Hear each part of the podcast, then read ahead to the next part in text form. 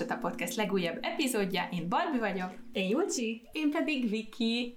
És ahogy, ahogy ezt ki is derült hirtelen számotokra, az ötödik évadja a Párnacsata Podcastnek a lezárása az lesz, hogy Barbie visszajött hozzánk beszélgetni, és tudjuk, hogy nagyon-nagyon-nagyon vártátok ezt, és mi is nagyon vártuk ezt, és nagyon örülünk neki. Úgyhogy ez a mai, ez igazából egy kötetlen beszélgetés lesz arról, hogy mi a helyzet Barbival, ki hogy van, és ilyen dolgok.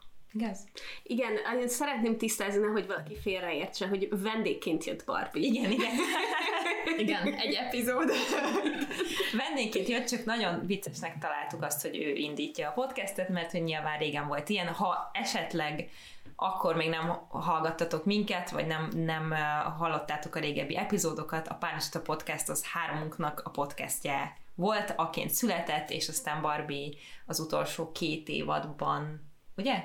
Két évadunk volt? Én azt se tudtam, hogy ez az ötödik évad. Azt mondom, egy évig voltam benne teljesen. Uh-huh, és az két uh, évad és, volt. És szerintem az két évad volt. Igen. Igen. Úgyhogy, úgyhogy igen, de most már nagyon itt volt az ideje, hogy, hogy Barbie visszajöjjön és meglátogasson minket, meg titeket egy epizód erejéig, úgyhogy reméljük, hogy élvezni fogjátok a beszélgetést. Van még hogy vagy kör?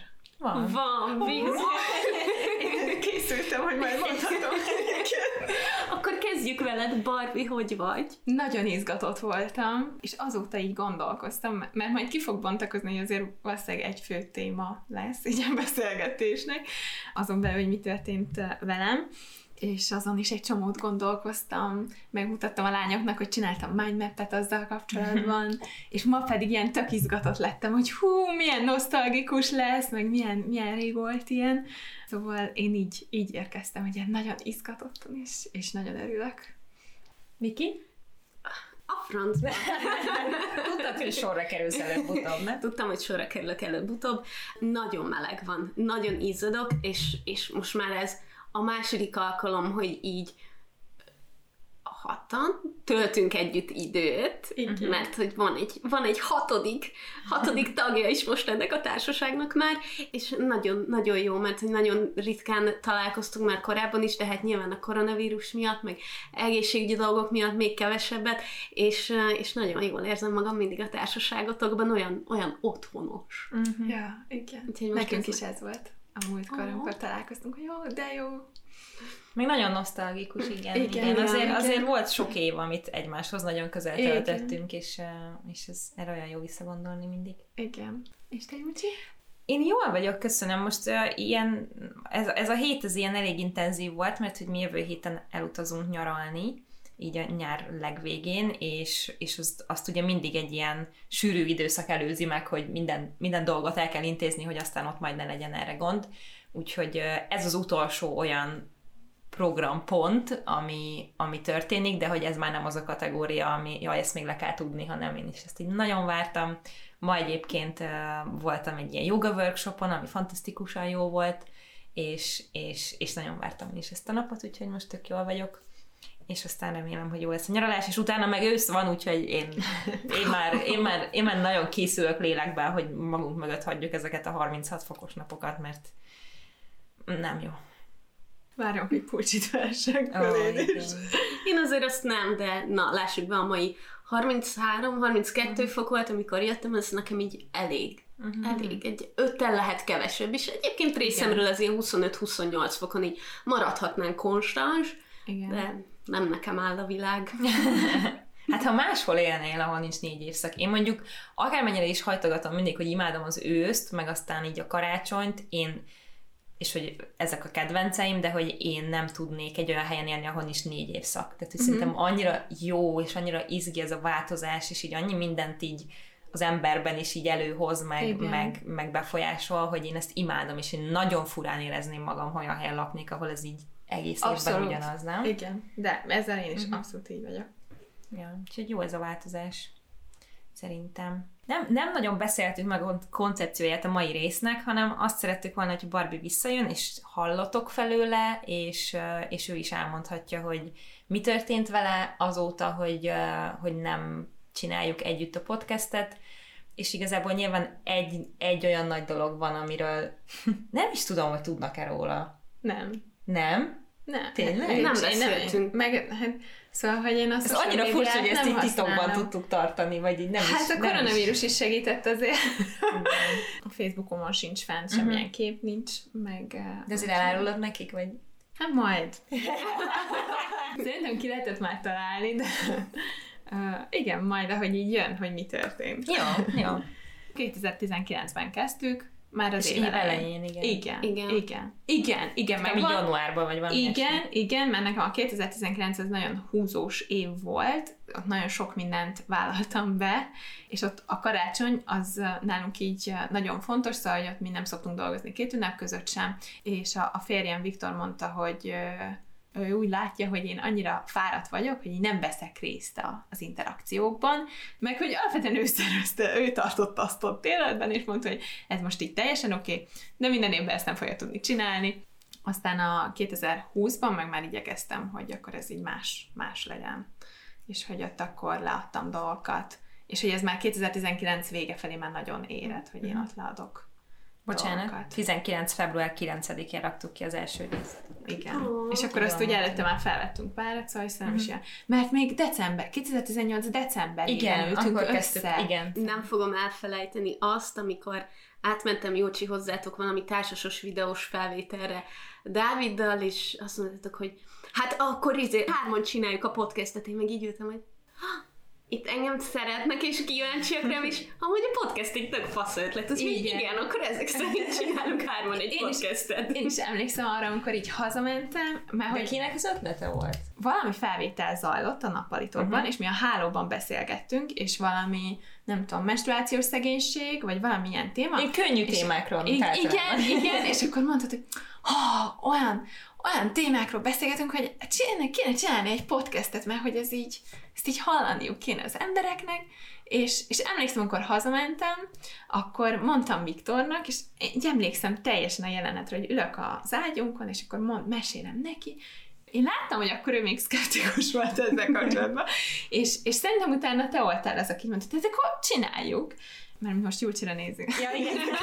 Ezt nem látjátok. Szóval hogy szerintem Júlcsi, te voltál az, aki utána ezt mondta, jó, hát akkor beszéljünk Vikivel, és akkor utána így meg is, meg is lett szervezve, és utána így így ment. Igen, ez a 2019 még akkor itt voltam, és utána, hát a 2020 nekem kicsit kiesett így a koronavírus. Igen. De hogy... Mindenkinek, de nektek talán extrán. Igen. Igen. Én ugye 2019 nyarán elkezdtem főállásban dolgozni a gyermekvédelemben, pszichológusként. Már az is egy nagy váltás volt, mert ott hagytam az el, előtte lévő szexpszichós munkát, és 2020-ban már a Súlynyugdíjval is átbeszéltük, hogy akkor én hogy dolgozok együtt az alapítványjal, már ott nekem ilyen fix koncepcióim voltak, hogy akkor nekem hogy lenne jó, és, és velük nagyon, nagyon jó dolgozni, mert nagyon jól meg tudjuk beszélni ezeket a dolgokat, és a 2020-ban ott is megvolt ilyen nagyon szép keretek között, hogy én pontosan mennyit dolgozok, hogy ott se vállaljam túl magam. Az volt még fix, hogy én nagyon szeretnék jelentkezni a tanácsadó szakpszichológusi képzésre, és akkor azt majd ősztön, mert ahhoz kell egy, igazolni kell egy év munkaviszonyt. A férjemmel 2019 novemberben, azt hiszem, vagy így úgy ősszel eldöntöttük, hogy na hát akkor most már így szeretnénk gyerkőcöt, Mm, mert mint előtte is szerettünk volna, de hogy akkor élesben szeretnénk. Azt figyeltem, hogy kb. mikor van peteérésem, meg hogy, hogy változik a ciklusom, de hogy, hogy alapvetően így annyi volt, hogy nem védekeztünk, és akkor májusban megfogant a kismanó, és uh, idén, februárban, meg február elején meg is született. Szóval nekünk azt hiszem 2020-ban ez volt a nagy, a nagy projekt. Ott az volt a projekt, hogy növesztettél egy új embert. Igen, igen, mi ezt nagyon sokszor beszéltük amúgy Viktorral, hogy, hogy de durva, hogy, hogy közben ő nő bennem. Próbáltam a 2019-es nagy munkamorálomból leadni, és ez azért nehéz volt nekem az elején, és az első trimeszterben, szóval ott május-júniusban nagyon rosszul voltam, szóval, hogy én én minden nap rosszul voltam, és uh, június közepén én betegszabira is mentem, és hogy ott azért nehéz volt azt nekem átkapcsolni, hogy jó, de én nyilván, amikor annyira rosszul voltam, hogy így nem tudom, csak feküdni tudtam egész nap, mert így nem maradt meg bennem semmi, csak a reggeli száraz, műzli szárazon, akkor ott azért könnyen ment az, hogy ne csináljak semmit uh, mert nem tudtam, de hogy az nehezen ment, hogy akkor átkapcsoljak, hogy, hogy igen, én most lehet, hogy azért vagyok fáradt, mert épp növesztem a gyerekünket, uh, és hogy ő fejlődik bennünk, és ezt Viktor többször mondta nekem, hogy de hát neked közben nagy munka van, amikor te nem csinálsz semmit, akkor is csinálsz valamit. Nem is akármit, igen. Uh, szóval, hogy ez, ez, ez igen. Arra emlékszem, hogy, hogy nagyon-nagyon rosszul voltál, ezt csak így hallgatni is rossz volt, hogy mennyire nem nem tudsz enni, meg, meg így nem, nem... Igen. Ja, igen, mert azon kívül, hogy mindenki jött, azon kívül nem is tudtam enni. Igen, igen. Az az időszak nagyon durva volt, de arra gondoltam, hogy nem baj, a szervezetem most arra összpontosít, hogy a kis manónak jó legyen, és akkor mm. nekem ez így elég, de hogy, hogy az, az ott durva volt, és nagyon reménykedtem benne, hogy a második trimester az jobb lesz, és az jobb is volt, ott, ott sok energiám van, szóval akkor visszamentem dolgozni.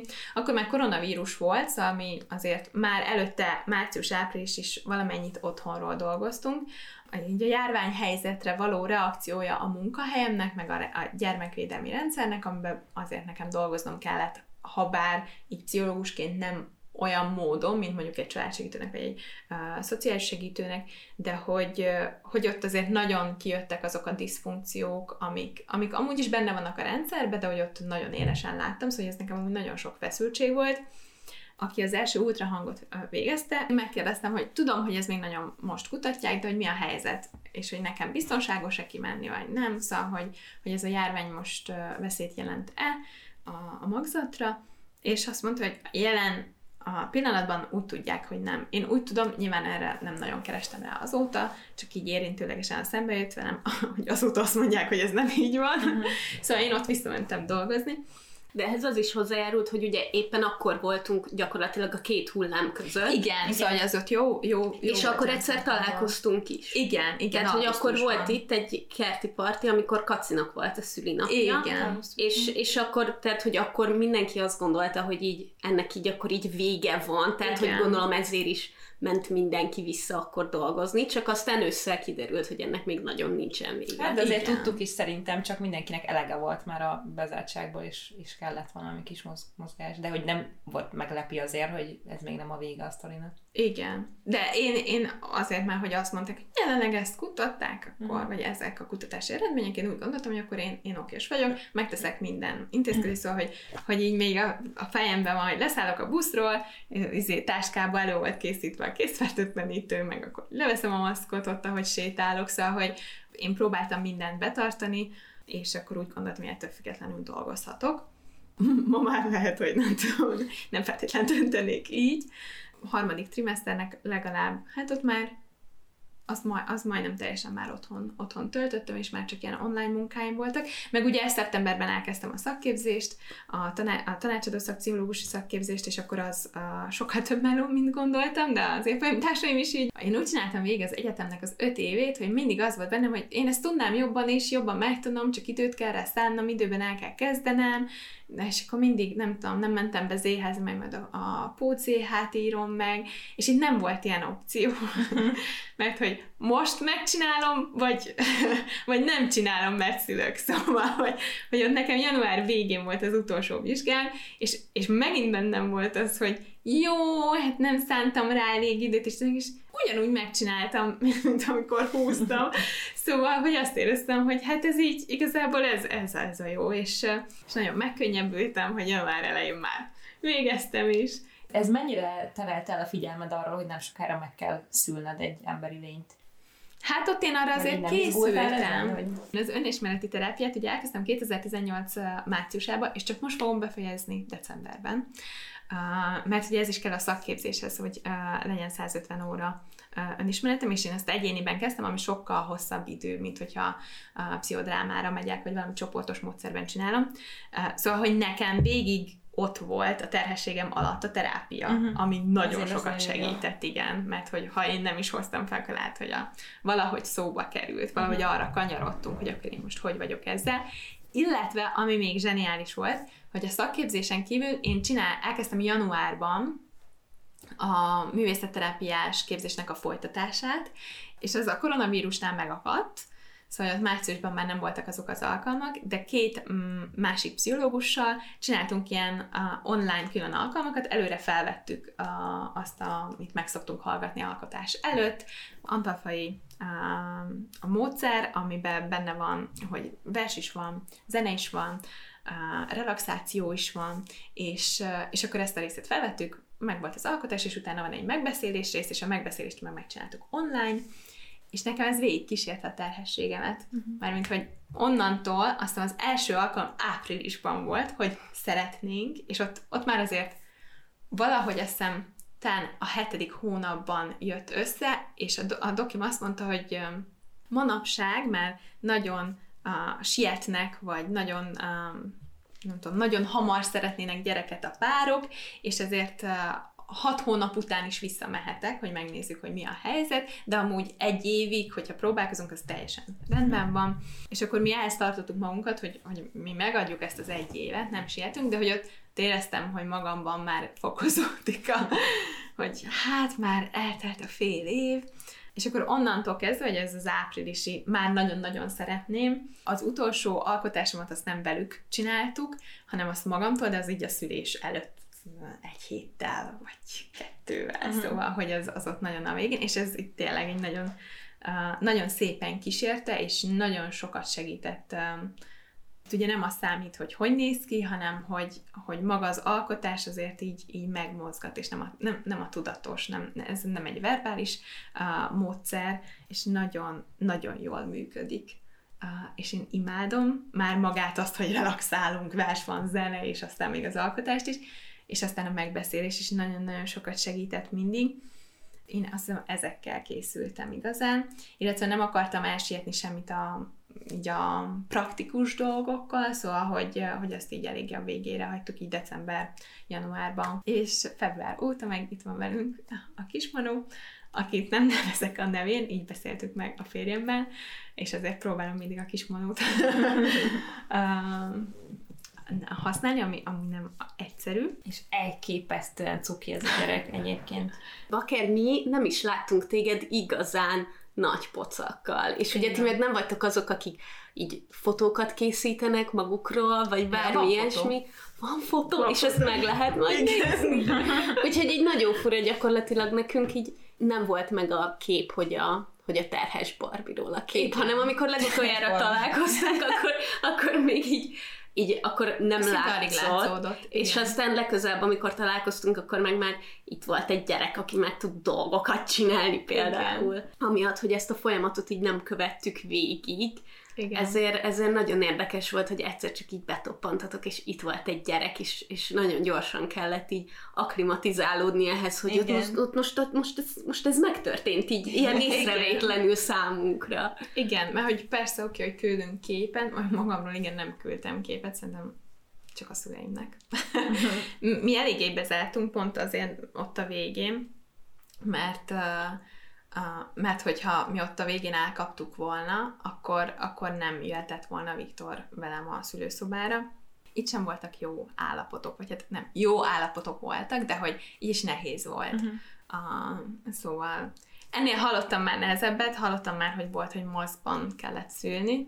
Uh, ez uh, számomra, biztos meg lehet csinálni, számomra elképesztően hangzik, és, és nagyon durvának, de hogy, hogy nyilván közben meg abszolút érted, hogy az egészségügy próbál valamit mm, kitalálni. Uh-huh. A szülésről amúgy szeretnél beszélni, akár csak így a körülmények? Persze. Hogyha, hát volt? kérdezzetek, én bármilyen Igen, engem sem mesélek. Hát engem az is érdekel, hogy így Covid időszakban, és ugye pont akkor szültél, amikor már elkezdtek a, az oltások így bejönni, uh-huh de akkor még nem kapott mindenki. Akkor emlékszem, hogy a dokim, amikor egyszer kezet fogtunk, és mondta, hogy már megkapta az oltást. Aha, szóval igen, igen, még terhes voltam, akkor ő például megkapta, és akkor oltották az egészségügyiseket.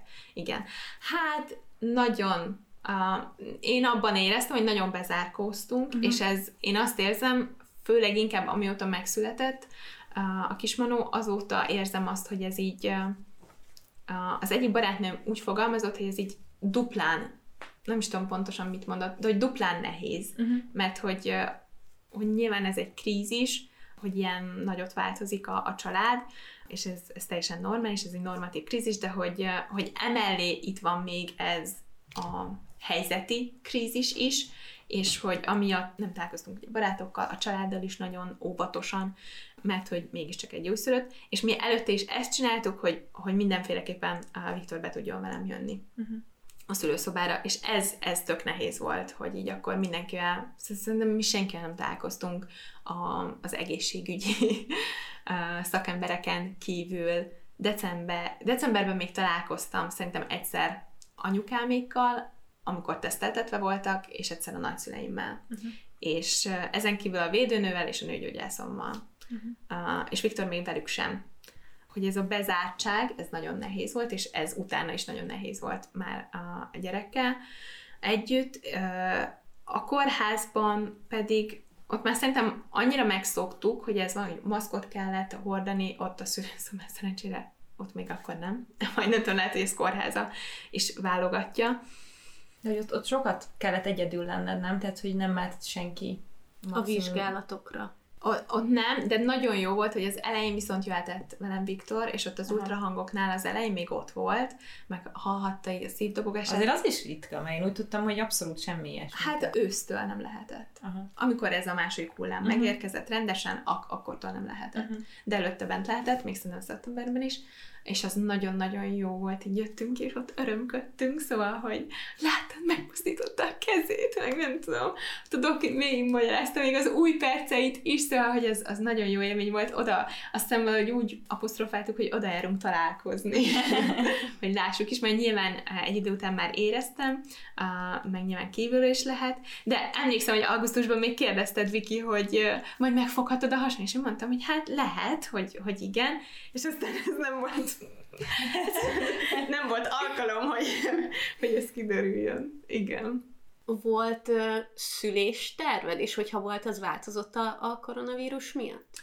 Hát az van, hogy um, 2012-ben kezdtem az egyetemet, és az első fél évben felvettem már egy olyan kurzust, ami ezzel foglalkozik.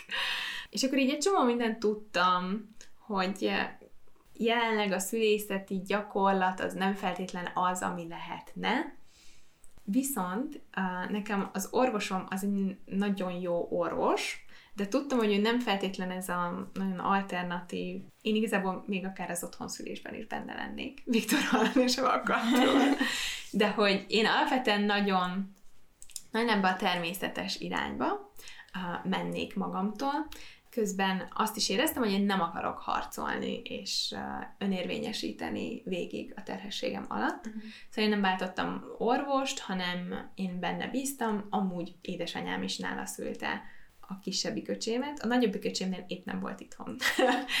szóval, de hogy ő, ő is hozzájárt végig a terhesség alatt. Én 16 éves korom óta járok hozzá, vagy 17, és nagyon megnyugtat, nagyon tudom, hogy nagyon szakmai, és meg is állapítottuk, hogy az első alkalom ugye azt mondtam, hogy nem ő csinálta az ultrahangot, azt hittem, hogy én vagyok elfogult, mondtam Viktornak, hogy ő hogy érezte, hogy, hogy milyen, mert hogy nyilván tök jó szakember ült velem szembe, de ő is mondta, hogy hát nem, nem olyan, nem, nem olyan azért. Szóval, hogy a, a dokimnál ez már 25 évvel ezelőtt már ő volt az ilyen ultrahang zseni, a, amit kell csinálni, hogy minden rendben van-e a, a gyerkőccel. Szóval, hogy a speciális ultrahangot is meg tudja ő mhm. csinálni. Illetve nagyon-nagyon jó a védőnünk, a, amihez szintén ilyen fun fact, hogy a, a férjemnek is ő volt a védőnője. Igen, és és hogy, hogy nem csak az, hogy nagyon nagy tapasztalata van, de hogy így halad a korral, és hogy ő is egy biztos pont volt, meg a, a nőgyógyászom is egy biztos pont volt ebben az egészben. Itt azért a, a szakmaiság mellett az is számít, nem, hogy, hogy ismeritek egymást régóta, tehát hogy megvan az a fajta bizalom, hogy... Igen, de valószínűleg azt gondolom, hogy azért is ismerem, hogy amikor elkezdtem pszichológiát tanulni, akkor megállapítottam olyanok, hogy amúgy a nőgyógyászunk mennyire jól kommunikál. Én azt gondolom, hogy egy teljesen új nőgyógyászal is okés lettem volna, abban uh-huh. az esetben, hogyha ő empatikus, ha úgy kommunikál, ahogy szerintem egy szakembernek jó, ha kommunikál azzal, akinek épp kíséri a várandosságát, mert azt mondtad, hogy a természetes irányt szeretted volna Igen. a szülési tervben, hogy ez, ez végül is így alakult? Nem, egyáltalán nem, de hogy én ezt így, szóval hogy ez nekem sokkal fontosabb volt, hogy ne, ne legyen plusz stressz, uh-huh. ne legyen plusz feszültség, nálam szerintem minden beavatkozás megvolt, amit, amit így meg lehet ejteni egy hüvei szülésnél. Ettől függetlenül nekem egy nagyon jó szülési élményem volt. Nem éreztem egyik beavatkozásra se, hogy azt velem ne beszélné meg az orvosom, mert, mint mondtam, jól kommunikál. Szóval elmondta, hogy mit zajlik, már hogy már jó előre mondta, hogy mi lesz akkor, ha nem indul meg magától a szülés, és akkor elmagyarázta, felteltem a kérdéseimet, még ettől függetlenül, hogy így kommunikál, ebben a helyzetben azért még így is érezhető, biztos vagyok benne, hogy van olyan személyiség, aki, aki nem így éli meg ezeket a helyzeteket, de én azt éreztem, hogy én vagyok az, aki itt alárendelt pozícióban van, és a végén már azt csináltam, hogy nem is olvastam utána. Tudtam, hogy ezt lehetne máshogy, de tud, abba, azzal is tisztában voltam, hogy, hogy milyen szakember az, akivel én ezt a szülést végig fogom csinálni, és hogy, hogy én nem akartam ágálni, hanem azt szerettem volna, hogy ő úgy vezesse, ahogy, ahogy gondolja, csak beszéljen meg velem. Uh-huh. És ez teljesen megtörtént. Ez tök jól hangzik, hogy így rá tudtad magad bízni, hogy úgy voltál vele, hogy a kompetenciája van olyan szerinted, hogy el tud ezt engedni, és, és hogy ez ezzel járó ilyen stresszt, azt így leted, és rábízd magad. Igen. De akkor ezek szerint ez ilyen tudatos döntés abszolút, volt a részedről. Abszolút tudatos, igen. Nagyon reménykedtem abban, hogy beindul magától. Ilyen imaginációs képekkel is dolgoztam, meg, meg az utolsó alkotásom, művészetterápiás alkotásom is ez volt, meg relaxáltam, meg nem. De hogy azért nem feszültem erre rá, akkor úgy voltam el, akkor sincs semmi gond, mert akkor majd meg lesz indítva. De milyen szuper lenne, hogyha nem, mert akkor úgy éreztem, volna, vagy azt arra én úgy gondoltam, hogy akkor még inkább akkor van, amikor ő szeretne jönni. Az orvosomnak volt egy ilyen nagyon megnyugtató mondata a szülés után, hogy mert nem tudom, mire mondta, hogy ez alapján ő úgy véli, hogy rendben van neki, hogy ma jött világra. És, és az úgy, úgy hogy igen, szerintem is ez így rendben van. Az ügyeletes szülésznő is nagyon-nagyon jó volt, és nagyon örülök, hogy, hogy, hogy ennyire szimpatikus volt, meg ennyire hozzáértő. Mm, szóval nekem egy nagyon jó szülési élményem volt. Az is nagyon-nagyon jó volt, hogy ott volt velem Viktor. Ez így nagyon... A szülésnél ott volt veled? Igen. Uh-huh. És ő hogy viselte? Nagy, ez elképesztően, szóval szerintem a, annyira, annyira jól működtünk csapatként, hogy, hogy nagyon, nagyon jó volt, azt mondtam mostanában, hogy hát elég intenzív élmény volt, és mindkettőnknek az a, az a megélése, hogy ugye azóta már eltelt több, kicsivel több, mint fél év, hogy olyan, mintha nagyon régen lenne, mert annyi minden történt már, szóval nem nekünk, mert hogy mi nem nagyon hagytuk el a házat, de hogy, hogy így a gyerek fejlődésében, meg így a nagyon rohannak a hetek, és közben olyan, mintha tegnap lett volna. Szóval így minden előttem van, ahogy, ahogy zajlott. Az nekem nagyon hasznos volt, hogy így a relaxációval, meg így a, azzal, hogy így foglalkoztam, azzal, én nagyon féltem előtte, de hogy nem tudom, nagyon, fiatal éveimben nagyon féltem a, a fájdalomtól, a szülési fájásoktól, de ezt át tudtam úgy keretezni, meg, meg tudtam úgy dolgozni, hogy ez így rendben legyen, és annak nagyon örültem ott, hogy úgy éreztem, hogy az is, az is így rendben van. Uh-huh. Ami nekem rossz volt, és az nyilván COVID plusz kórház felújítás, szóval nem a rendes szülőszobán voltam, amit néztem, hogy itt milyen jó a szülőszoba, stb., hanem, hanem az áthelyezett idéglenes szülőszobán, és ott együtt voltam egy anyukával, akit meg császármetszésre vált, csak ott volt valami fennakadás, és az ott, az ott nem volt jó. Ők nyilván figyelembe vették, hogy itt van valaki, aki vajudik, de hogy Szóval két ember, aki éppen nem, és nem is erre figyel, és ők ott nyilván beszélgettek, ami teljesen természetes, de hogy én néha anyázni tudtam volna ott, amikor én már ott, ott a tolófájások előtti szakaszban, ott, ott már nagyon fájt, és elég módosult tudatállapotban voltam, és ott volt, amikor, amikor épp jött valamilyen hang ki belőlem, akkor abban benne volt az hogy én most nagyon dühös vagyok erre a szituációra. Mm. De ettől függetlenül tényleg nagyon, nagyon jó volt, és én hát nem tudom, azt, hogy Viktor nélkül csináljam ezt végig, biztos vagyok benne, hogy meg tudtam volna csinálni, mert hogy akkor úgy akkor arra állok rá, hogy oké, okay, ezt nekem egyedül kell, de hogy ez, ez, ez így nagyon-nagyon jó volt, hogy, hogy ő ott volt, és, és olyan praktikai dolgoktól is kezdve, hogy akkor neki magyaráztam, hogy mit vegyen ki, és hogy az érzelmi támaszig. A táskádból. A táskámból, igen. Igen, igen, a táskámból. Nem Viktor vezette a szülést. Nem, nem, és, és, és, közben nagyon jó volt, mert a, akkor a, az orvosom mondta, a, amikor már beindult a kitolási szakasz, hogy és akkor az apuka fogja a fejemet, szóval, hogy odaáll, és akkor ő abban segít, és így nem is kellett oda mennie, mi ezt előre megbeszéltük, semmi köldögzsinór átvágás, nem, köszönjük azt. Mi nem csinálja az, aki ehhez ért, meg már csinálta, még akkor is, hogyha nem lehet ezt nagyon elrontani. Ami viszont nekem nagyon fontos lett volna, és azért így tüzönviszen átmegyek, hogy, hogy rajtam lehessen. Az aranyóra? Az aranyóra, igen, hogy, hogy rajtam lehessen, ahogy, és ne kezdjék el lemosni, hanem, és ez így volt, és ez nagyon-nagyon jó volt, hogy, hogy csak így éppen be lett bugyolálva, és rögtön rám lett rakva. Uh-huh. És, és akkor ott volt Viktor, és ilyen, nem tudom, közös ilyen ölelésben voltunk kb. Szóval, hogy nekem egy nagyon jó uh, szülés élményem van, és hogy tudom, hogy ez lehet máshogy is, de nekem így, így ez így jó volt. Mesélsz egy kicsit arról, hogy milyen volt még ott a kórházban abban az egy-két oh. nap? Ez szerintem ez tök fontos, és nagyon sok mindenkitől hallottam, hogy a koronavírus miatt ez nagyon más volt, mint amilyen lehetett volna. Uh, nekem én azt érzem, hogy nem befolyásolta a koronavírus a bent tartózkodó részét. Azt igen, hogy nem jöhetett be Viktor, és ez nekem nagyon-nagyon rossz volt. Az, hogy én ott ki vagyok szakítva a, az otthoni környezetem, a, ami amúgy nekem az otthon szülés mellett szóval nagyon élmény, megélés szintén, az, hogy ott vagyok az én környezetemben, a saját ritmusomban, és utána is nekem az a pár nap, már az, hogy előtte be kellett menni, szóval na, terápia az például ehhez kellett, hogy azt ott uh, azt ott át tudjam beszélni, hogy pontosan miért is ennyire nehéz nekem ez a kórház dolog, és hogy miért is van ez az egész bennem, milyen félelmeim vannak ezzel kapcsolatban, milyen érzéseket vált ki, nyilván már a vizsgálatok során is kiváltódott, de hogy, és na- nagyon intenzív érzéseket,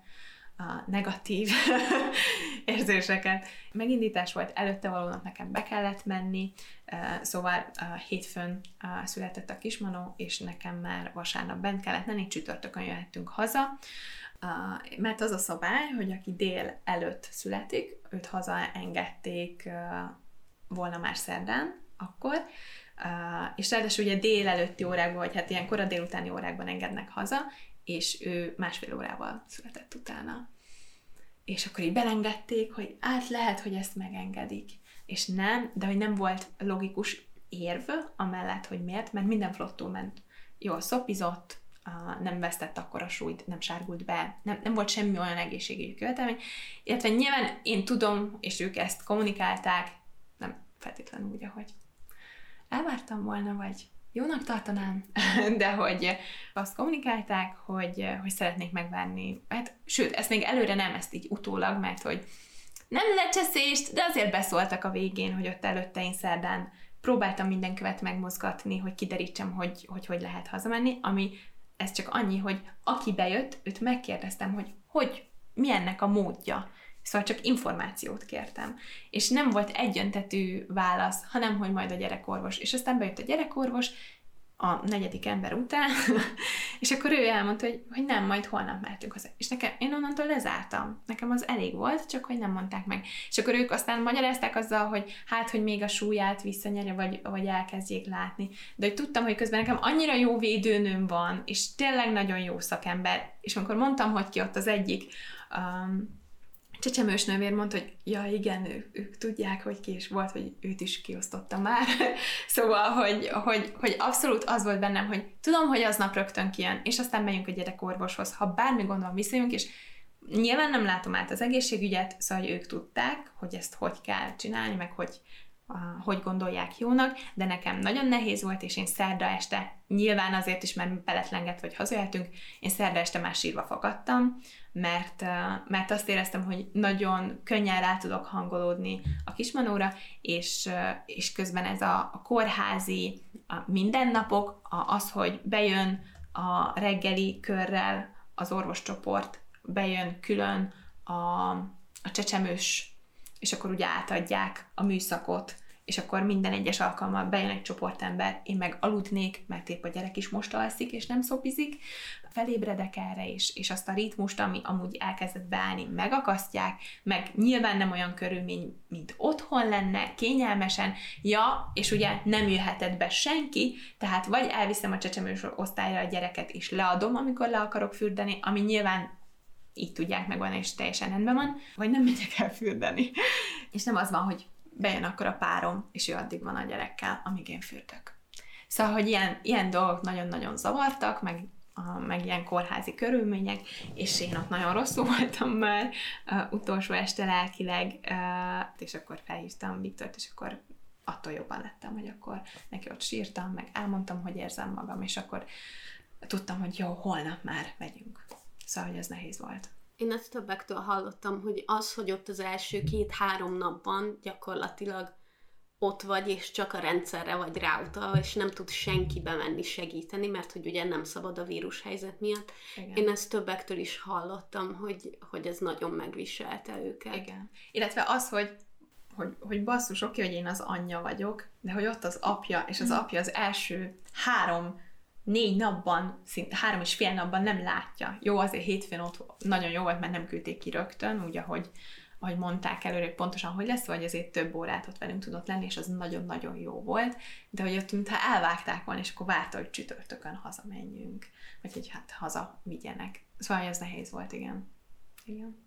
Amikor haza mentetek, akkor milyen volt ez az átállás? Utána átállni, és az, hogy hogy itt volt egy elcsúszás, hogy én a kórházban már megtapasztaltam, hogy milyen a, a gyerkőccel lenni, és hogy ő azért fel kell éjszaka, meg hogy ez hogy zajlik ez az egész, az, az, az azt jelentette, hogy én nekem már ezzel kapcsolatban van tapasztalatom, van élményem, egy csomó mindent tudtam akkor már, hogy akkor hogy csinálok, míg Viktornak ebbe bele kellett rázódnia, és azt hiszem ez, ez nehéz volt, hogy ez az elcsúszás, meg hogy, hogy ezt, ezt hogy kezeljük, így a legáltalánosabb kérdés, de talán a legizgalmasabb, hogy olyan-e ez a szülőség, mint ahogy elképzelted? Mi, mi az, ami így, így, így eszedbe jut róla elsőre?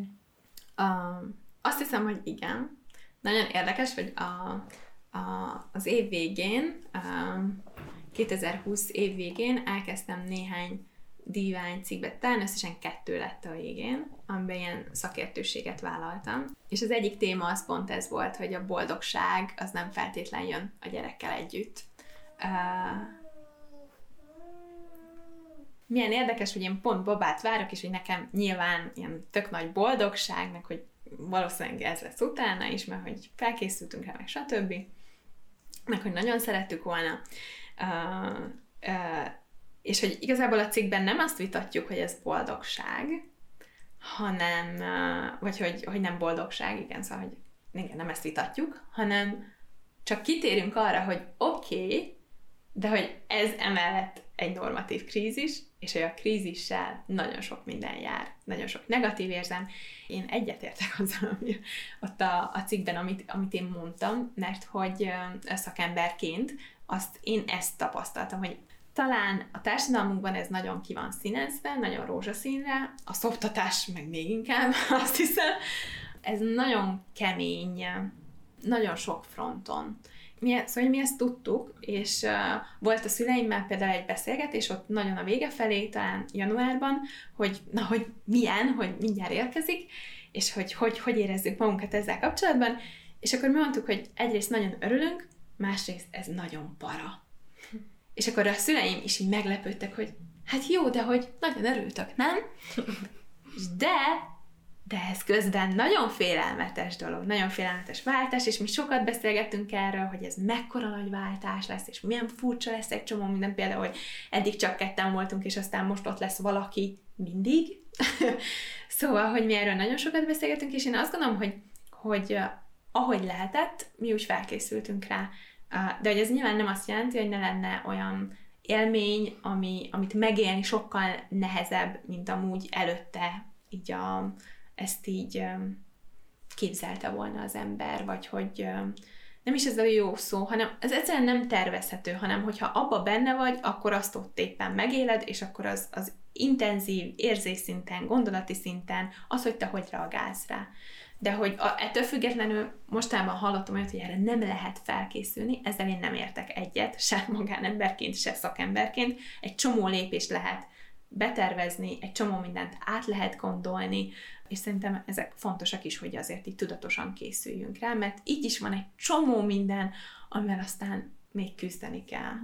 Hogy talán csak még jobban meg lett az erősítve, hogy, hogy ez azért nem annyira rózsaszín, ahogy így ezt így ábrázolni szokták, akár a médiában, akár amilyen nagyon erős élmény, amikor az egyik munkacsoportnak, akivel dolg, akikkel dolgozunk egy projekten, nekik küldtem mondjuk így beszámolót, vagy képet, és akkor hát nyilván a gyerkőc nagyon cuki, és akkor mondták, jó babázást, de hogy ez, szóval, ez alapvetően nem erről hogy ez mennyire jó végig babázni, mert hogy itt ő sír, ő neki rá kell hangolódnod az igényeire, ki kell találnod, hogy éppen most mire lenne szüksége, hatalmas felelősség, és közben így a társadalmi, kulturális berendezkedésünk által én azt érzem, hogy nagyon könnyen jön a szégyen, a bűntudat, a szorongás, nyilván ez személyiségtől is függ, én nagyon könnyen szorongok, ezek a negatív érzések nekem nagyon meghatározóak voltak. Nyilván attól is függ, hogy mondjuk mennyire éreztem azt, hogy ezzel most meg tudunk küzdeni, szóval mindig jött egy ilyen oké, okay, kint van a fejünk a vízből érzés, és akkor, akkor már így jobban éreztem, de hogy a mai napig, pedig ugye ez egy fél év, a mai napig érzem azt, hogy pillanatok alatt el tudok bizonytalanodni valamilyen infótól, valamilyen megszólalástól, és akkor így vissza kell nyerni az egyensúlyt, hogy jó, jó, rendben van, mi ezt fogjuk csinálni, ezt a döntést hozzuk. Nagyon nehéz, mint hogyha egy, most káromkodni fogok, egy kibaszott útvesztőben lennél, és újra és újra változnak a falak, mhm. a, tudom, a szörnyek, amikkel küzdesz, és közben nagyon jó, mert hogy együtt vagytok, és, és te nagyon szeretted volna, hogy, hogy ez legyen,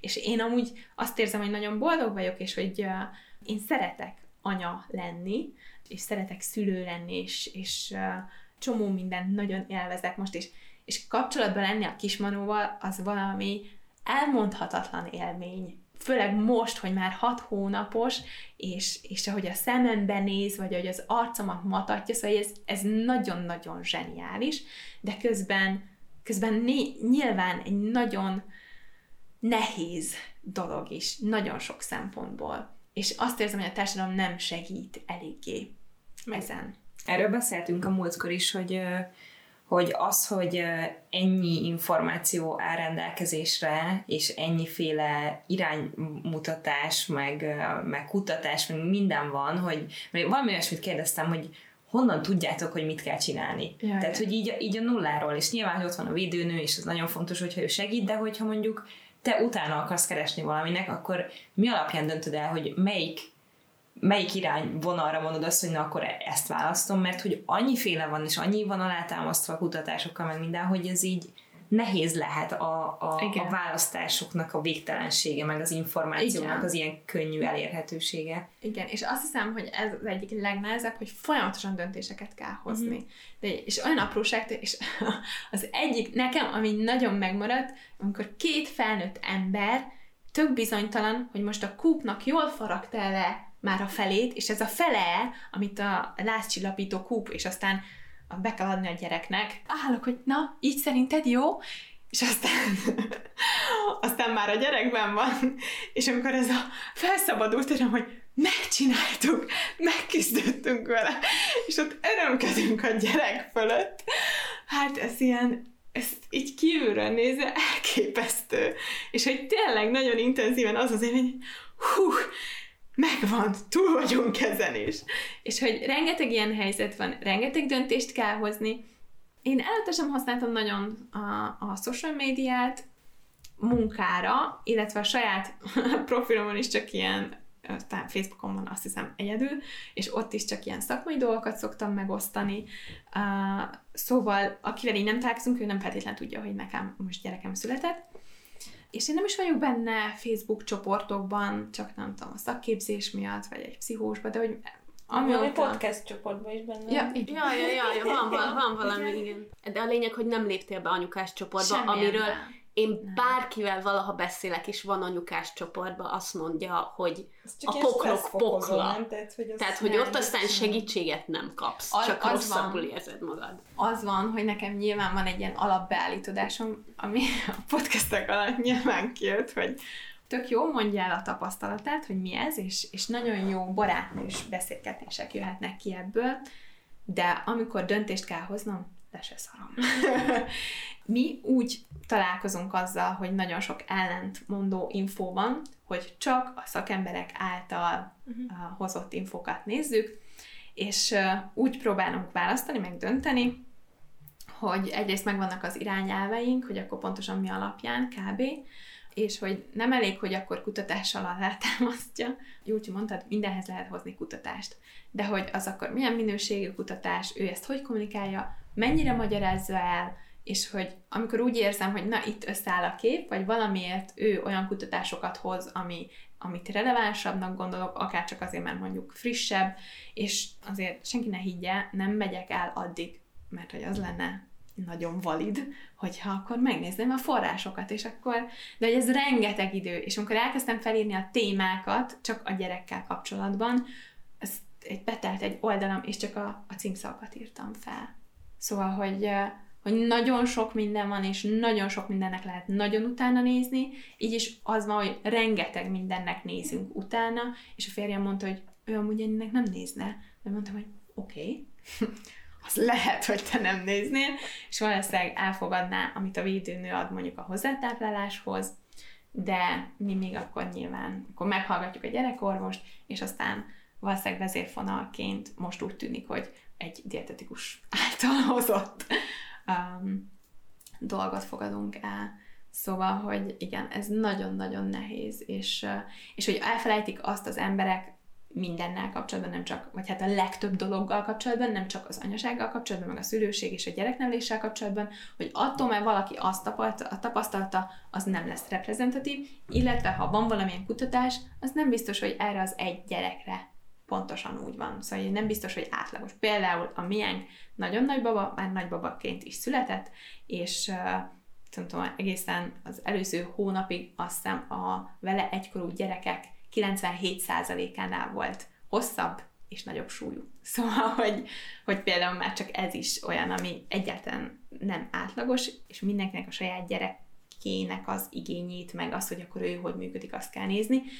De hogy, hogy még úgy, hogy én ezt nagyon tudom, úgy is el tudnak bizonytalanítani bizonyos dolgok. Szóval ez nagyon nehéz. És hogy érzel azzal kapcsolatban, hogy ilyenkor mindenki feljogosítva érzi magát hirtelen, hogy tanácsot adjon. Ez lepattan. szóval bennem ez nagyon... Hmm, egyrészt a férjemben is nagyon erős, hogy ne szóljanak bele a dolgokba. Ezt mi, az, azt hiszem már az, az esküvőnél, ahogy mi azt terveztük, már ott is elég nyíltan kezeltük, és így a család az érzi, hogy ebben nem tud beleszólni, a barátaink meg alapvetően sem szeretnének, szóval, hogy van, amikor így mondjuk, hogy ezzel nem értünk egyet, és nem, ez így nem lesz, de az én családomban ez az elkényeztetés, ez így a nagymamánál kezdődik. A, a... Igen, de hogy bocsánat, az, hogy ő, ő az első unoka. Ez, Igen. ez mindig egy ilyen extrém dolog, nem? Tehát, hogy ott kell így ki, ki, ki, próbálni, hogy akkor ez... Hogy... Igen, a többinek is kitapossátok ti most Igen. azután. Igen, de hogy az van, hogy a, a kisebbi köcsém, ő tíz éve fiatalabb, mint én, szóval, hogy ő most érik felnőtté, ő most 19 éves, és hogy ő még ugyanazt hallgatja, amit én hallgattam ettől függetlenül, szóval, hogy én azért nem érzem, hogy feltétlen tényleg annyira, ki... már lehet, hogy bizonyos dolgok könnyebbek, de nem feltétlen tapostuk ki annyira, bár mi nagyon tapostuk amúgy. Mm. Első unoka a születése nyilván nagy szenzáció, akik nagy szülővé válnak, meg akik dédszülővé válnak, mert hogy a kismanónak dédszülei is vannak, és ami az én családomban így megjelenik, az egyik, ami már korábban ki lett gyomlálva, az a hiszti, uh-huh. amikor ezt mondják, hogy hisztizik, és akkor mondom, hogy egy fél éves tesem nem tud hisztizni, de ez már a születés előtt ki lett gyomlálva, és nagyon-nagyon büszke vagyok például apukámra, aki erre különösen figyel, és volt, hogy láttam, hogy elkezdte mondani, és javította magát. és nem is kellett ránéznem meg semmi. Szóval, hogy vannak ilyen attitűdbeli dolgok, vagy megnevezések, amik nem szimpatikusak, és akkor a, azzal így foglalkozni kell. A másik ilyen a, ez a elkényeztetett dolog, de most már kezdek rájönni, hogy ez a mi családunkban, így dinamikailag, ez valami jót jelent. Most már egyre biztosabb vagyok benne, hogy ez, ez azt jelenti, hogy akkor odafigyelünk a kismanóra, és um, megkapja azt a szeretetet, amire szüksége van. szóval ezt így a múltkor is mondta a nagymamám, hogy babusgat van, és el van kényeztetve, és mondtam, hogy igen, el van kényeztetve anyának és apának a figyelmével, de nem tárgyakkal. Szóval hogy az elkényeztetés nyilván azt jelenti, amikor épp, hogy nem kapja meg azt a figyelmet, és ezt mással pótoljuk, de ezt nem kezdem el nekik magyarázni, mert nyilván ők máshogy értelmezik, inkább akkor erre a hullámra így ráfeküdve, jó, ha ezt az értelmezést használjuk, én ezzel is tudok mit kezdeni, vagy így próbáltam megoldani a helyzetet, de hogy azért ilyenek vannak. Meg amikor a nagymamám megszól, hogy felneved, és, és az ilyen helyzeteket, ami látszik, hogy ő sem akar beleszólni, és egy csomó minden csak ilyen nagyon finoman mond, hogy nálam mi volt, ami nagyon-nagyon rég volt, mm. és hogy nem akar beleszólni, de azért vannak, amik így zsigerből jönnek, és automatikusan mondja. De hogy egyszerűen lepattan, és hogyha más mondja, akkor is lepattan. Azért a társadalom nagy része megéli a, a szülőséget, uh-huh. és hogy ezért mindenkinek van valami tapasztalata, és mindenkinek van egy, egy egyéni látószöge, amit így próbál ráhúzni így az egészre, holott ő azt egy adott gyerekkel kapcsolatban éppen a, abban a Igen. helyzetben hogyan tapasztalta, és mégis mindenki ilyen nagyon pro, ahogy így meg tudja mondani a másiknak, hogy, hogy szerintem ezt így, azt meg úgy kéne csinálni, ami sokszor így a segítségből át tud csapni ilyen, ilyen konfliktusokba. Igen. Jó, de végeredményben ez is személyiség kérdése, nem? Mert hogy például mm-hmm. rólad nem tudom elképzelni, hogy te most valamit csinálsz valahogy, és utána azt mondod egy barátnődnek, hogy figyelj, így csináld, mert ez így működik. Igen, tehát, hogy hiába, figyelek. Tehát, hogy hiába válna be neked valami, nem mondanád azt valaki másnak, hogy na ez működik, csak attól, mert neked bevált. Tehát, hogy ez... Ezt így lehet, hogy mondanám, csak hozzátenném, hogy nekem. de hogy nyilván, igen, hogy nekem, és hogy nyilván neked lehet, hogy teljesen más működik, de hogy igen, ez, de hogy ezt, ezt, tudatos, ezt szerintem tudatosan figyelni kell erre, mint ahogy arra figyelek, hogy egy adott dologgal nem akarom megbántani mondjuk a másikat. Uh-huh. Igen. Ez szerintem nagyon inspiráló, hogy az, hogy te így elmondod ezeket, és hogy így ki lehet állni magadért, meg hogy lehet ezt úgy csinálni, ahogy szerinted a legjobb, és nem feltétlenül kell kiszolgáltatottnak lenni az előző generációnak. És, és hogy közben, közben nem is úgy csinálod, hogy, hogy őket megbántod, szóval, hogy ez, ez, ez, ez, ez a példa, hát ez a kényeztetés, ez, ez így nagyon jó. És biztos, hogy biztos, hogy nagyon fárasztó egyébként, de hogy végeredményben nem akar az ember konfliktust a családjával, de mégiscsak fontosabb az, hogy te úgy csináld, ahogy neked jó, de közben ne harabd le a fejüket. Szóval, hogy ez egy ilyen érdekes dolog, egy új dinamika, nem? Amikor, Igen. amikor mindig a gyerekük maradsz, de most már te Igen. is egy anya vagy, és most Igen. már a te döntéseid számítanak, de az Igen. sem Szóval ez egy nagyon érdekes igen. dolog. Az nagyon fontos, hogy szóval megpróbálom igen asszertíven, úgyhogy az ő uh-huh. um, igényeiket is figyelembe vegyük, főleg ez például a koronavírusnál ez nagyon um, ez nagyon-nagyon nehéz volt, és egy mélypontunk volt is emiatt Viktorra, hogy akkor hogy döntsük el, nincsenek is rendes kutatási adatok, nem tudja senki megmondani, hogy mi lenne a jó, de hogy egy év alatt rizikócsoportba tartozik az alapján, amit mi találtunk a, a gyerkőc, a szűk légutak miatt, és azért, mert a szerzett immunitása még nem annyira edzett, és hogy ezt így kitalálni, hogy akkor az, a nagy szüleivel ő hogy léphet kapcsolatba, közben nagyon partnerek voltak, és hogy, hogyha itt én asszertíven valamit próbálok kezelni, de a másik oldal nem partner ebben, akkor akkor tovább megyünk, szóval, hogy itt biztos, hogy akkor viszont egy ilyen, nem tudom, akár ilyen nyílt konfliktus uh-huh. lett volna,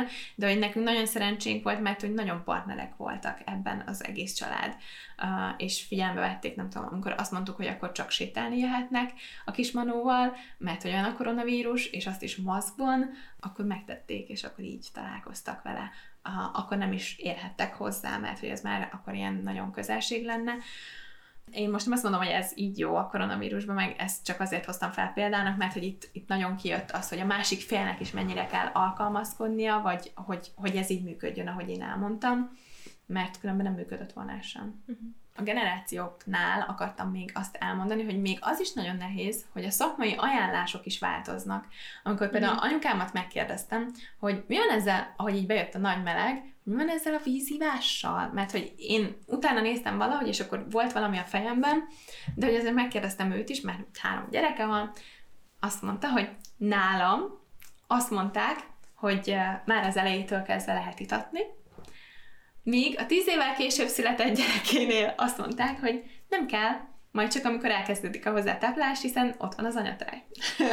szóval, hogy már csak ő abszolút megérte, hogy teljesen mást mondanak egyes kérdésekben a szakemberek is, mert hogy változnak a... És ez így természetes, mert kijönnek újabb kutatási eredmények, felülírjuk azt, hogy mi volt korábban, így lehet, hogy jobban rálátunk már. Szóval ez így természetes, de hogy, hogy ezért is nehéz, mert hogy régebben az volt, hogy az idősebbek elmondták, hogy na ezt hogy, és akkor így adták tovább a tudást, és manapság már nem ez van. És akkor nehéz lehet, hogy, hogy mi mondjuk azt mondjuk, hogy ezt így csináljuk, ő tök máshogy csinálta, de hogy nem is akar nagyon beleszólni, mert hogy ja, érti már, hogy más az ajánlás, meg, meg hogy nyilván mi máshogy csináljuk, ahogy mi szeretnénk, de ez ezért is nehéz, én azt gondolom, hogy ezt figyelembe vegyék. Könyveket is olvastál egyébként a, így a készülésben, vagy inkább így a neten próbáltál? Nem, én inkább a netet nem. szóval én kiválasztottam azokat a könyveket, amik szerintem nagyon jók, mert hivatkozások vannak benne, mert szakemberek írták, és nek, számomra hiteles, és az egyik, ezt azért kell mondanom, mert nagyon tetszik a mottoja, és nekem pontosan ezt adta, de tudom, hogy van más, akinek azt mondta, hogy ez neki túl szabad elvű, a svéd módszer, azt hiszem ez a címe, én csak a svéd könyvnek hívom, ezt már múltkor is említettem, és az a mottoja, hogy, hogy uh, szorongás helyett boldogság. És olyan mondtam, hogy én tudom magamról, hogy nagyon könnyen tudok szorongani, uh, ez a könyv nekem nagyon bevált olyan szempontból, hogy egyrészt nagyon hiteles volt, mert amit én az egyetemen tanultam kutatásmódszertamból, az itt le volt írva, és nagyon jól, nagyon érthetően átadták, és ez alapján én azt gondolom, hogy igen, akkor megbízhatok abban, amit ők leírnak, mert tudják, hogy mi a jó minőségű kutatás, és nem csak kutatásokat hoznak, hanem egyrészt eltámasztják, elmondják jól, és ott vannak a forrásaik is. Ez volt az egyik biztos pont, meg volt másik, amit mondjuk szakemberek által összeállított, uh, ilyen információs füzet, Uh, és akkor így megtaláltam itt is, azt hiszem, ahogy az életben a szakemberek között a biztos pontokat, megtaláltam itt is a biztos pontokat, és én a netet nagyon ritkán, és akkor azt is valami szakember által írt cikket, ami nyilván ez egy heurisztika, mert ez is a könnyebb út, hogy hiszek annak, hogy ő szakember, de hogy azt hiszem ennyi erőforrásom van. Uh, könyvpárti vagyok, amúgy is, és az interneten nagyon sok mindent lehet találni, és nagyon nehéz azt kiszűrni, hogy akkor most ez hiteles legyen. Viszont uh, így én jobban megtaláltam könyvekbe, és biztos az interneten is van olyan forrás, de így nekem könnyebb volt. Uh-huh. Még mesélsz arról egy kicsit, hogy mi a helyzet most, és hogy mik a, a terveitek így, így munka, otthonlét, mm-hmm. mindenféle ilyen szempontból? Igen, ennek a kérdésnek nagyon örülök. mert most amúgy nagyon nagy váltásban vagyunk, mert hogy ami biztos volt, hogy nekem nagyon fontos a, a szakmám, és hogy nagyon fontos az, hogy dolgozhassak. És a pszichológusom mindig kérdezgette, hogy, vagy hát többször feltette ezt a kérdést, hogy, hogy ugye mennyi idő maradt ki akár a terápiában, vagy akár én a munkában, és akkor én egy nagyon rövid időtartamat mondtam, hát ugye nem tudom, a terápiában egy hónapot, amiből aztán másfél hónap lett, és neki nem volt időpontja, szóval kicsit azt hiszem, hogy ő nem hitte el, hogy én ezt így tartom. és vagy csak nem tudta így szervezni, és akkor két hónap szünet lett, na mindegy. Amúgy pedig erről is többet beszéltünk, hogy akkor mi van, hogyha ez így hosszabb idő, mert hogy én azt mondtam, hogy hát én már az elején is visszamegyek dolgozni. Ez azért nem valósult meg, mert közben ugye csináltam a szakképzést és a módszerspecifikus képzést, a műszerterápiát, és azt ott be kellett látnom, hogy hát az ott már úgy nem fog menni, hogy akkor én elé még dolgozzak is. És az volt a terv, hogy hamarabb kezdem ezt el, és az ilyen projektek, amik könnyen mozdítható, szabadon beosztható munkaidő, ilyeneket akartam korábban is elkezdeni. Például ez egy olyan terv volt, amit úgy gondoltam, hogy, hogy na, én ezt meg fogom valósítani, simán megy, és hogy ezt így rugalmasan felül tudtuk írni, hogy jó, ezt így biztosan nem, és akkor én ezt tudtam kommunikálni mondjuk az alapítvány felé is. Uh, és igazából a szakképzésből az könnyen ment, hogy ott közben nem nagyon van ugye beadandó meg vizsga, hanem az, az így az utolsó két hónapban, május-júniusban volt, de azt megoldani, hogy három teljes napot én ráadásul online volt, szóval így nagyon könnyű volt megoldani, vagy hát nem nagyon könnyű, könnyű volt megoldani, és addig a férjem volt a kismanóval, hát akkor reggeltől estig én a másik szobában voltam, amikor szoptatni kellett, akkor behozta hozzám, Szóval ezt azért meg tudtuk oldani, tudtuk menedzselni. Az az utolsó két hónap az nagyon brutális volt, amikor minden héten volt egy beadandóm, ami jó, mert esett tanulmány, nem pedig szakirodalmi összesítő, szóval ez, azt sokkal jobban szeretem, sokkal gyakorlatibbnak tartom, de minden héten volt, és ez azért két hónapon keresztül nagyon fárasztó, és közben a második hónap végére egy szigorlatra is fel kellett készülnöm. És ezt például eldönteni, hogy akkor én ezt nem, szóval én most halasztottam, és ezt eldönteni, hogy én most ősztől nem folytatom, az azt jelenti, hogy nem folytatom ezekkel az emberekkel, akikkel elkezdtem, nem ők lesznek az én folyamtársaim, és hogy ebben kihagyok egy évet, mm, mert hogy nincs keresztfél év, az, az nagyon-nagyon nehéz volt, és én most, most is teljesen úgy gondolom, hogy ez, ez, ez a jó döntés nekünk. Terápia nagyon kellett, mm, meg olyan az elismeret. Én azt gondolom, hogy most már elég jó ismeretem van, de hogy még azt meg kellett támogatni egy aktív terápiás folyamattal, és én azt gondolom, hogy ez így jobb lesz nekünk, hogy akkor a munkába térek vissza, úgy, hogy ezekkel a, ezekkel a projekt feladatokkal, mm, most van például egy, egy ilyen szakmai könyv, aminek akkor elvállaltuk az egyik kolléganőmmel a könyvfejezetnek a megírását, ezt nagyon élvezem, ez ilyen szexedukációs területen, meg akkor kliensekkel dolgozni, meg a súlynyugiba visszatérni úgy, ahogy uh, azt mi kitaláljuk. Szóval most, most ez van terítéken, amiben nehéz azt megtalálni, hogy akkor hogy szabadítunk fel időt úgy, hogy most a férjem dolgozik. Hmm. Hát olyan napi 7 órát biztosan, de szerencsére ugye ő is otthon.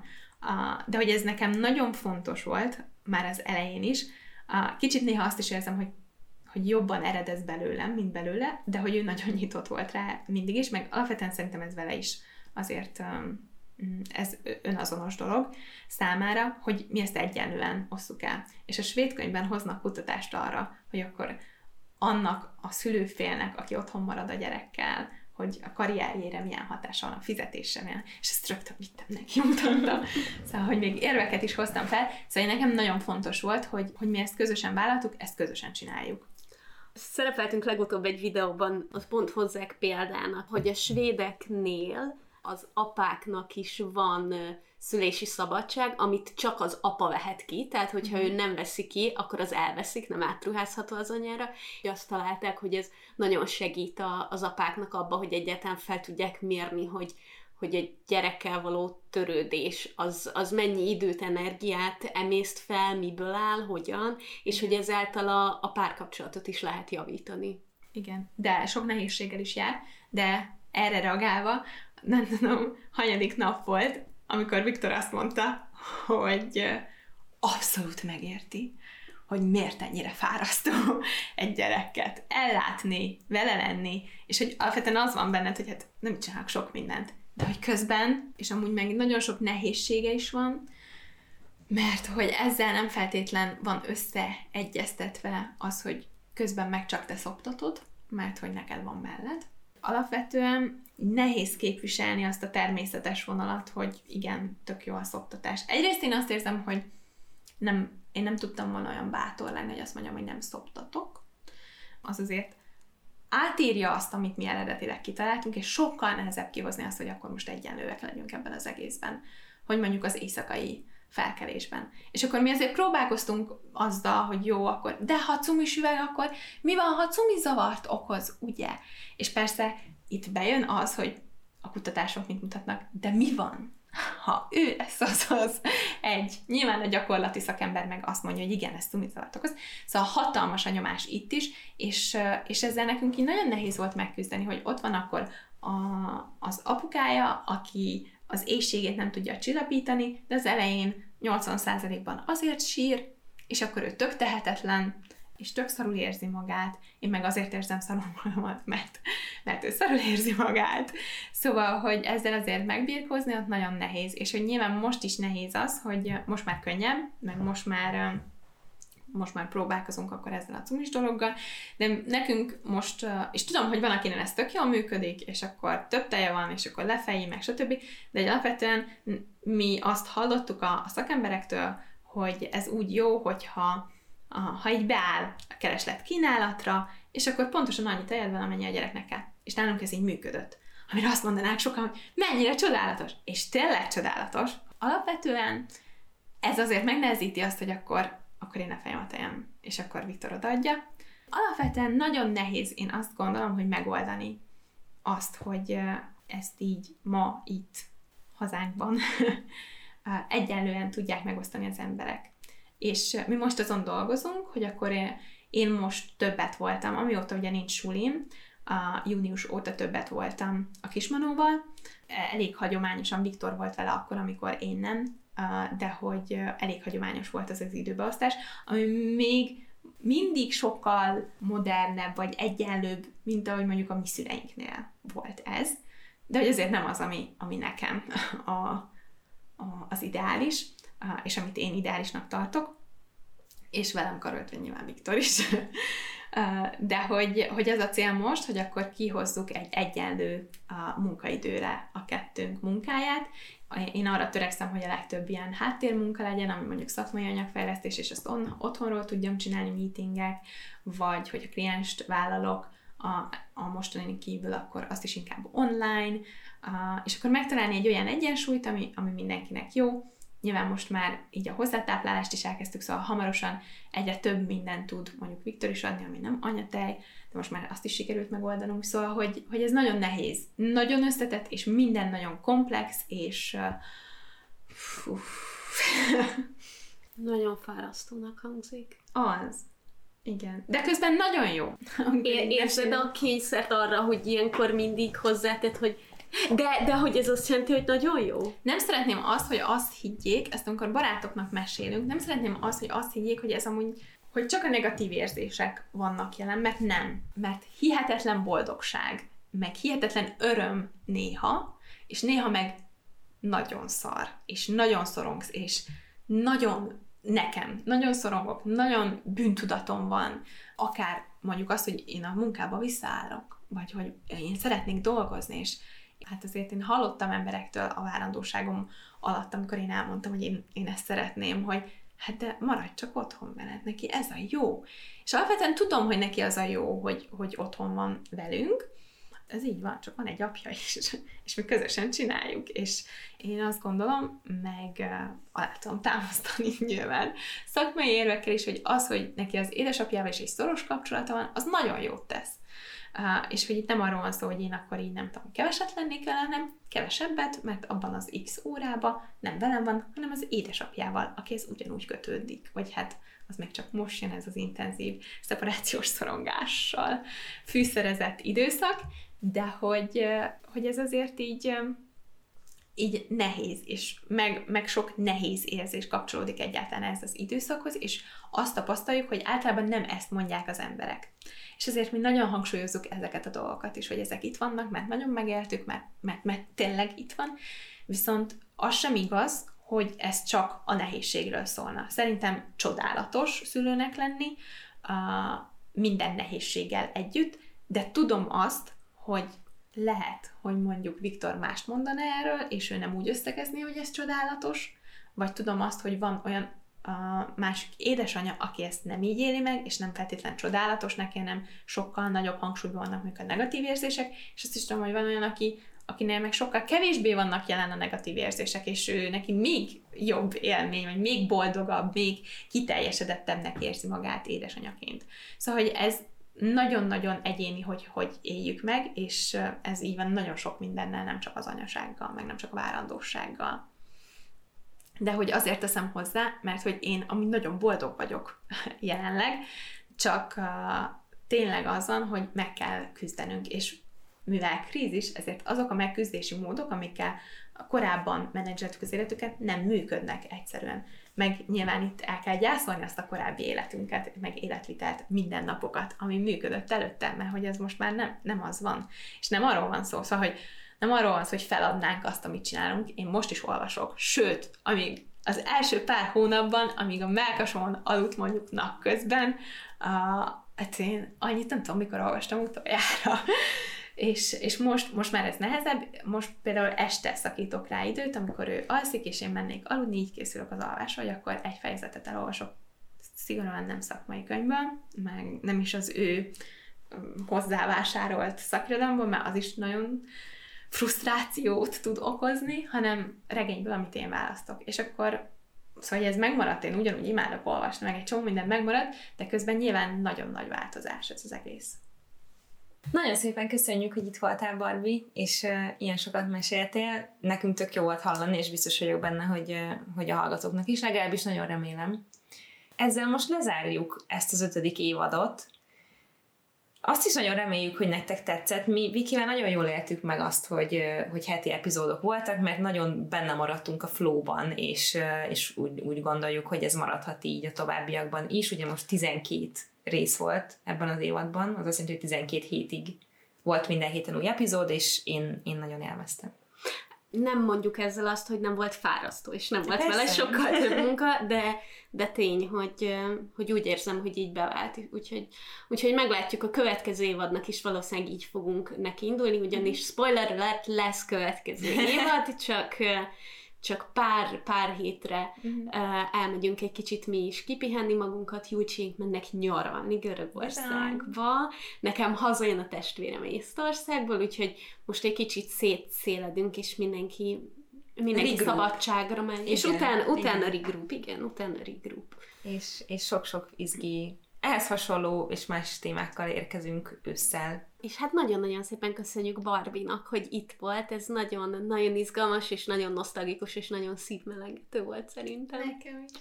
Nagyon megörültem neki, hogy egyrészt az, hogy újra így ez a helyzet, meg mm. tudom, hogy általában nem itt lettük fel Júlcsi nálad, de hogy, hogy, hogy ez így többször így megjelent előttem, hogy Vikinél ültünk az asztal körül. Másrésztről meg meg nyilván tök jó érzés volt erről így beszélni barátokkal. Úgyhogy nagyon köszönjük, hogy velünk voltatok, és hamarosan találkozunk egy újabb epizódban. Sziasztok! Sziasztok! Én akartam kérdezni. Igen, egyszerre, próbáljuk meg egyszerre három, jó? Jó, akartam jó? kérdezni, jó? hogy az elköszönési vendégként Igen, is? Okay. igen. Sziasztok! Sziasztok!